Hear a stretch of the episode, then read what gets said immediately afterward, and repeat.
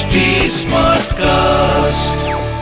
आप सुन रहे हैं एच डी स्मार्ट कास्ट और ये है फीवर एफ़ प्रोडक्शन कंस को मगध नरेश जरासंध तथा अनेक बलशाली राजाओं का सहयोग प्राप्त था।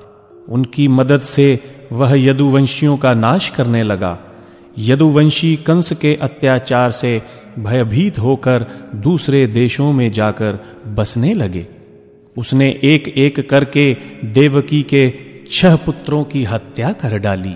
अंत में सातवें गर्भ के रूप में भगवान शेष जी देवकी के गर्भ में थे। भगवान श्री कृष्ण ने अपनी योग माया को आदेश दिया कि तुम इस समय देवकी के गर्भ में स्थित शेष जी को रोहिणी के गर्भ में स्थापित कर दो। मैं संपूर्ण कलाओं के साथ देवकी का पुत्र बनूँगा और तुम नंद गोपाल की पत्नी यशोदा के गर्भ से जन्म लेना।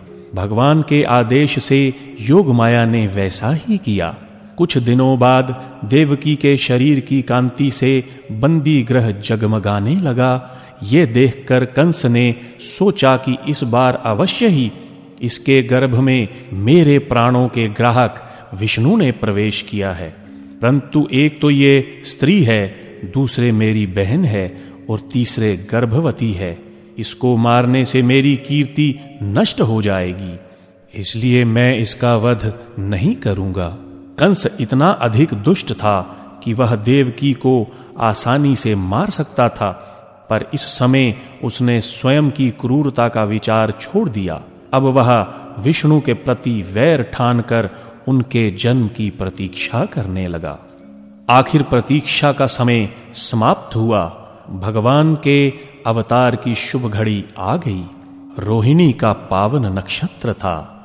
आकाश के सभी नक्षत्र, तारे शांत और सौम्य हो गए। निर्मल आकाश में तारे जगमगा रहे थे।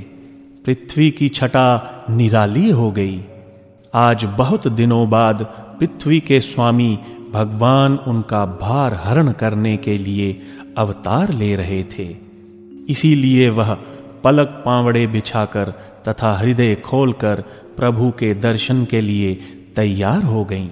जिस समय भगवान के अवतार का अवसर आया, स्वर्ग में देवताओं की दुबियाँ अपने आप बज उठी। किन्नर और गंधर्व मधुर स्वर में गाने लगे।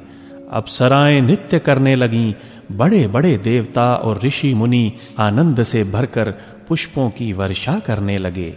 जल से भरे हुए बादल गर्जना करने लगे। भाद्रपद के कृष्ण पक्ष की घोर अंधेरी आधी रात को तीनों लोकों के स्वामी भगवान श्री कृष्ण देवकी के गर्भ से प्रकट हुए। वसुदेव जी ने देखा, उनके सामने एक अद्भुत बालक है। उसके नेत्र कमल के समान कोमल और विशाल हैं। वह चार सुंदर हाथों में शंख चक्र गदा और कमल लिए हुए हैं। उसके गले में कौस्तुभ मणि झिलमिला रही है। उसके श्यामल सुंदर शरीर पर मनोहर पीतांबर फहरा रहा है। उसके कमर में करधनी की लड़ियाँ लटक रही हैं। आभूषणों से सुशोभित बालक के अंग अंग से अनोखी छटा छिटक रही है। जब वसुदेव ने देखा कि मेरे पुत्र रूप में साक्षात श्रीहरि आए हैं तो उनके आनंद का ठिकाना न रहा। उनका रूम रूम आनंद से भर गया।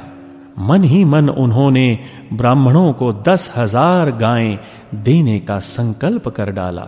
श्री कृष्ण की अंग कांति से सूति का ग्रह जगमगाने लगा।